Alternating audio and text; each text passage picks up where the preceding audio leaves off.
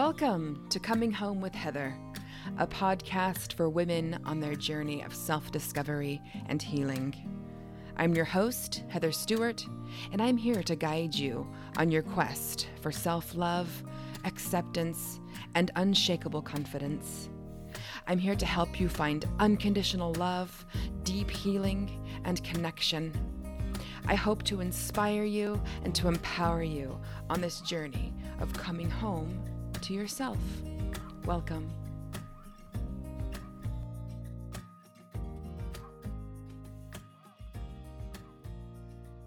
Hello, beautiful people, and welcome to episode three of the Coming Home with Heather podcast. I hope you all have enjoyed the first two episodes so far. I've gotten a lot of great feedback. I'm so excited to bring this new episode to you. So, if you've been following me on social media, which is probably where most of you found me, you already know that I am an anxiety and confidence coach. I specialize in helping women to overcome anxiety, gain unshakable confidence, and begin to manifest the life that they desire. So, today I'm going to talk about eight steps to overcoming anxiety. If you are someone who has struggled with anxiety, either with generalized anxiety disorder, test anxiety, social anxiety, chronic debilitating anxiety, this episode is going to be for you. So let's get going. Eight steps to overcoming anxiety. Step number one is to realize that anxiety is physical. So we need to first learn about the anatomy and physiology of anxiety and we we know about that because it is the body's defense mechanism. It's designed to protect you and to keep you safe. And I know that sounds counterintuitive because you feel very unsafe when you are having an anxiety or a panic attack, but that's what it is. Um, your your body is designed that when it perceives a threat, it goes into this fight or flight response. And evolutionarily speaking, this would be an actual real physical threat, like being chased by a bear. But nowadays, in today's society, the threats are much more in un, you know intangible. They are much more subconscious and they're subconscious associations that the mind has made due to past trauma. And when your mind detects these triggers, these subconscious triggers, your brain responds and it starts to dump stress hormones into your body, the stress hormones, if you're familiar, are cortisol and adrenaline. And those start rushing through your body, which initiates the fight or flight response. And this is when you begin to experience the physical symptoms of anxiety. Things like sweaty palms, racing heart, maybe hyperventilation, racing thoughts, not, you know, restless legs, not being able to sit still. Um, impending feelings of impending doom whatever the, how anxiety presents itself in your physical body that's where it comes from there is a biological explanation for it. So it's really important to learn about how we can interrupt that fight or flight uh, cycle. It's a process, it's a cycle. And some really great ways to interrupt that are through breath work, movement, meditation. If you have a creative practice, either drawing, painting, um, and some people like journaling. So that's the first step is to realize that anxiety is a physical response to an emotional trigger and that we do have the power to interrupt that cycle. The second step to overcoming anxiety is through beliefs. So the way that we show up in the world is largely dependent on on our beliefs, our deep seated beliefs about who we are and how the world works, which are largely formed in our early childhood between the ages of let's say th- 3 to 5 until 7 some people even push it up until 12 so much of what happens at that time in our life we can look back and view as very traumatic experiences right? Your first day of kindergarten being you know away from your mother for the first time, losing your mom in a supermarket and not knowing what to do, um, or if you've had any other deeper traumas like an absent parent, either emotionally or physically, or any other type of physical or sexual trauma. So, those experiences influence how we believe ourselves to be, what we believe we deserve, how we how we choose to present ourselves, express ourselves into the world and and if we have had a very traumatic experience, then that is going to cause more anxiety. We're not going to have as much confidence in, in how we show up in the world. And so the, the, the good news is that it can be reprogrammed. Beliefs can be reprogrammed. And so you have to just make a decision. This is not how I want to show up in the world anymore. I want to show up like this. You set your standards. Beliefs are standards for who you are and how you show up in the world. So, that is point number 2 is working on your deep-seated beliefs. Step number 3 is to incorporate self care into your daily life to make your mental, emotional, physical, and spiritual health your number one priority. So, a lot of us experience exhaustion and overwhelm. And this is because we are giving more than we are receiving.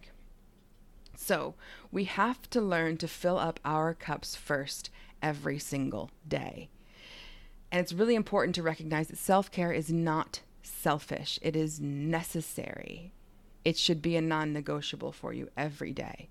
So think about each aspect of your life your mental health, your physical health, your emotional health, your spiritual health, your relationship health, and set aside a, a, a bit of time every day to work and dedicate at least one activity to each of those areas of your life. And they can look different for for very many people.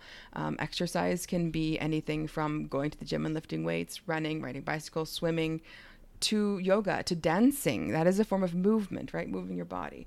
Um, mental health can be in the, in the form of seeking actual therapy, to journaling, to meditating, right? There are different kinds of self care activities that you can do for each aspect of your life, but do choose at least one activity per day for each area and try to, to work that into your daily routine. And that brings us to step number four, which is the importance of routine. So, anxiety is the fear of losing control, either over your immediate surroundings, your physical safety, even your emotional expression right? You fear you you you have anxiety about the anxiety. Oh my gosh am i going to have a panic attack? Am i going to vomit because I can't I can't manage these emotions right now. So it's this fear of losing control in some way. And routines give us that feeling of control, in the very least, of how we are using our time and what we are giving our energy to. And so that's a really good way for someone who's who's struggling with, with anxiety to give you more structure. Because anxiety is completely structureless, right? So give yourself some type of structure. And this doesn't need to look like anything, you know, you get to decide what your structure looks like, what your routine looks like. So play, you know, play around. It's a trial and error with different activities and routine times and structures. You could do an AM routine in the morning before you get going. You could do a PM routine as you're settling in for the night. You could even do a midday check-in with yourself, either gratitude journaling, um, a quick meditation, a nap, right? So work around your your individual schedule, but play around until you find what works for you. But definitely do try to get into some type of a routine. For me, someone who struggled with anxiety, lists, prioritized lists of things that need to get done help me so much in managing my time, um, preventing overwhelm, and just keeping me, you know, structured. um, and keep in mind that routines, building a routine takes time. It takes 21 days to build a habit, and it can take 66 to 90 days to build it into a lifestyle. And that's when it when it becomes second nature to you. It's like, of course I meditate for five, ten minutes every morning. It's it's it's like brushing your teeth. It's something you do without thinking, or it's something that's non-negotiable for you. So that's what you want to do: is build this routine of non-negotiable um, activities that are going to get, not only give you structure but also fill you up. So there's a connection between the self care and the routines. And stick with it. Consistency is so important. That brings us to step number five, which is to balance your energy. And I don't necessarily mean the input and output in terms of, you know, feeding your physical body and energetic body and output. I'm talking about the balance of masculine and feminine energy. What is masculine and feminine energy? This has nothing to do with gender. Every human embodies both energies. So the masculine energy is the do energy. It is associated with productivity, with structure, leadership, completion, giving, and the feminine energy is the be energy. It's love, compassion, feeling, nurturing, flow, intuition, the receiving energy.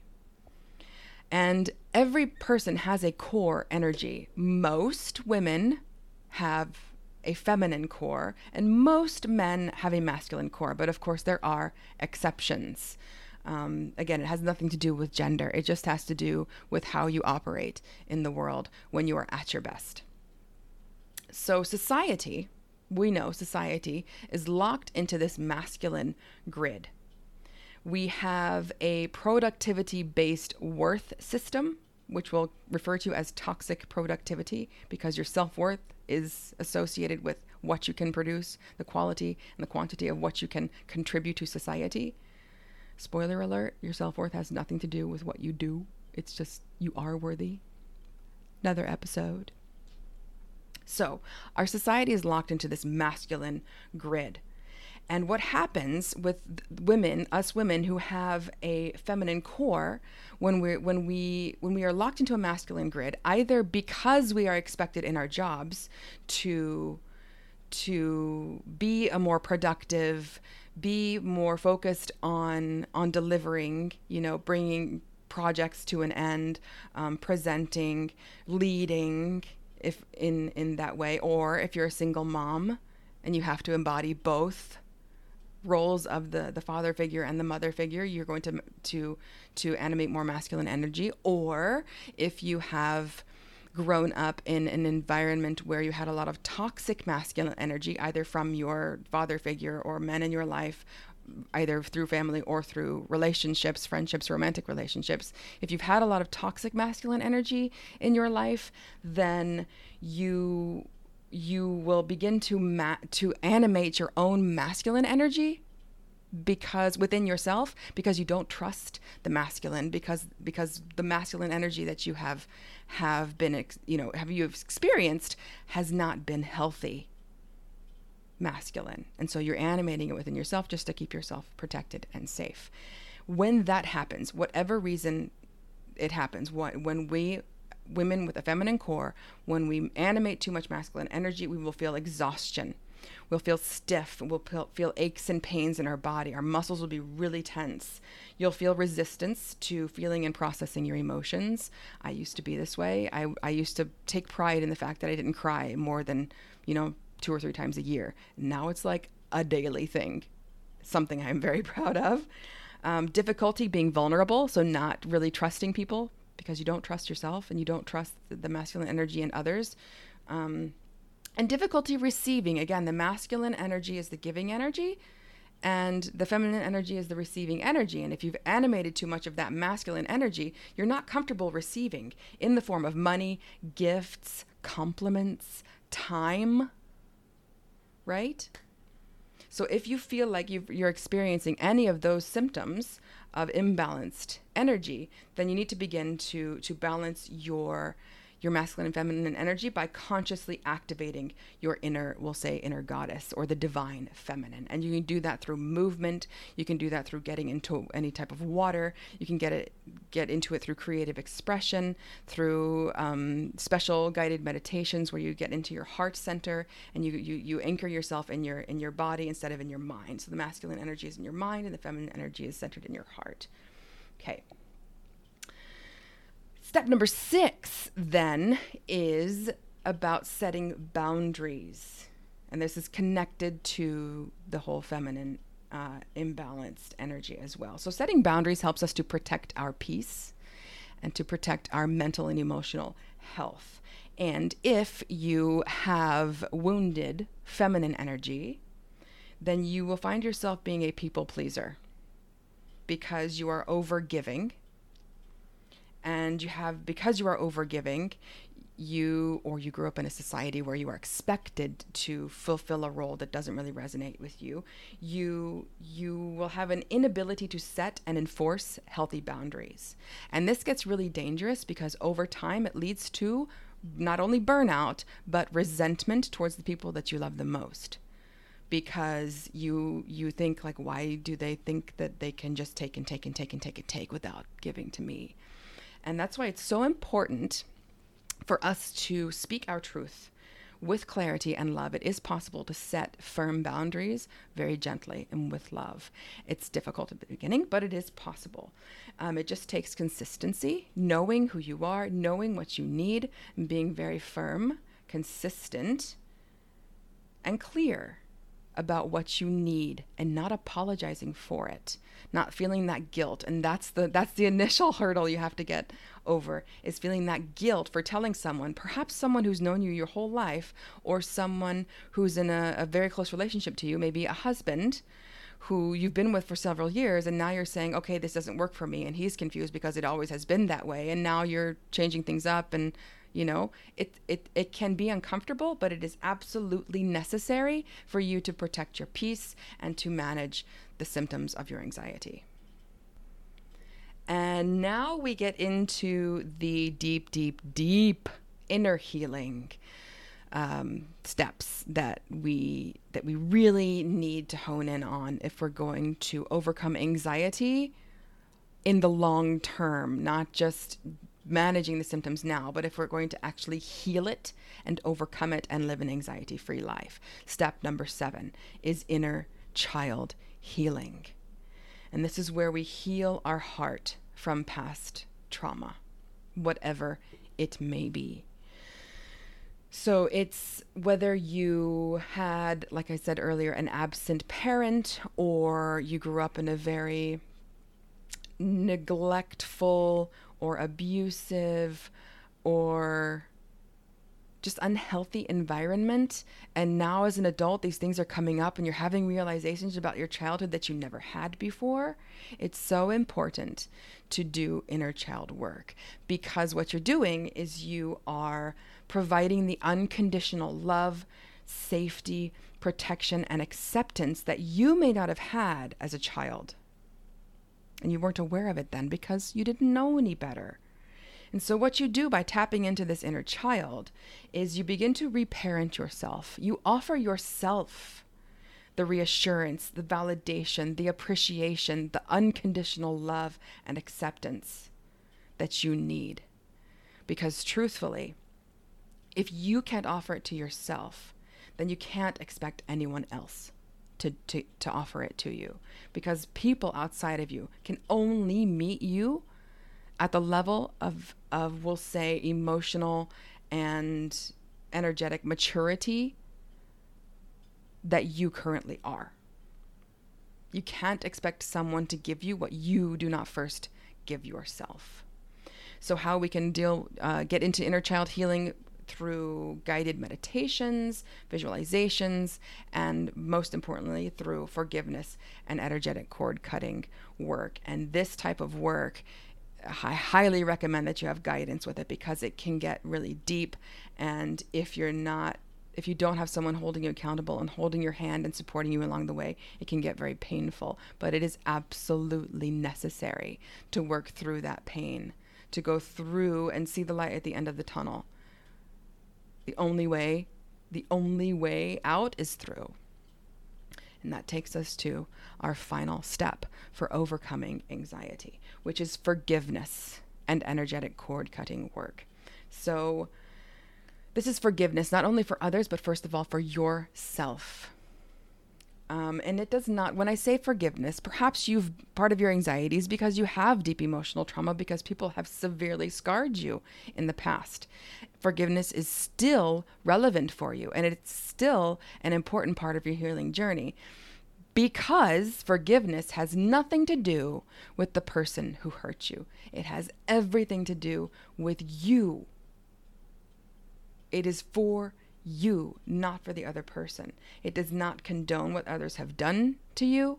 It does not say it's okay. It doesn't mean that you accept it. It means I recognize that this no longer serves me. Holding on to the resentment for this no longer serves me. It is causing me pain. And I need to let this go. I need to move on. I need to move past this. I need to release this from my heart in order to to grow, to expand and to show up in the world as the woman that I want to be. So you're creating a safe space energetically and emotionally for you to begin healing. And again, this type of work, I highly recommend some type of guidance and accountability. And I do a monthly releasing ritual with the full moon where I write out everything that I want to release. I burn it, I release it back to the universe and to, to God, and then I invite in everything that I want to manifest. So, highly, highly recommend getting into forgiveness and energetic cord cutting work. So, that wraps up the eight steps to overcoming anxiety. Just to summarize, the first step, number one, is to realize that anxiety is physical. It is a physical response to an emotional feeling. Number two is to reprogram your beliefs, your standards for who you are and how you want to show up in the world. Number three is to incorporate some type of self care for every aspect of your life. Number four is to establish routines to give yourself structure, to give yourself control over how you are distributing your time. Step number five is to balance your masculine and feminine energies and to consciously make an effort to, to surrender back into and activate your divine feminine energy. Number six is to set healthy, clear boundaries to protect your peace. Number seven is to do inner child healing work to reparent that inner child and to offer the reassurance, the unconditional love, support, and acceptance that you need. And then the final step, number eight, is to do forgiveness and cord cutting work. Thank you so much for joining me today. I hope this episode resonated with you. If it did, drop a comment below if you had an aha moment, or if you learned something new, or if you just want to share a bit of your own healing journey with the rest of the listeners here. I love to create community and to really support one another on our healing journey.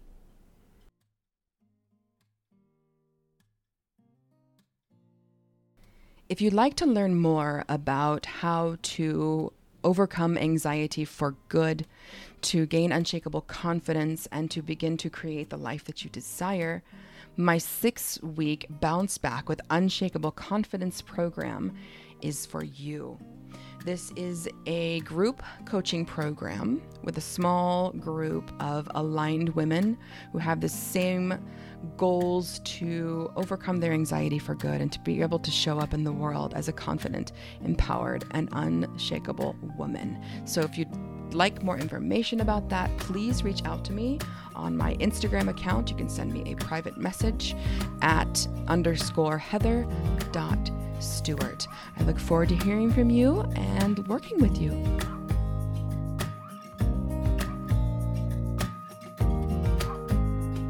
Thank you for joining me today. If you enjoyed this episode, it would mean the world to me if you would subscribe, rate, and review this podcast so that more people around the world will be able to hear it too. And remember, keep exploring, keep growing, keep loving on your journey home to yourself.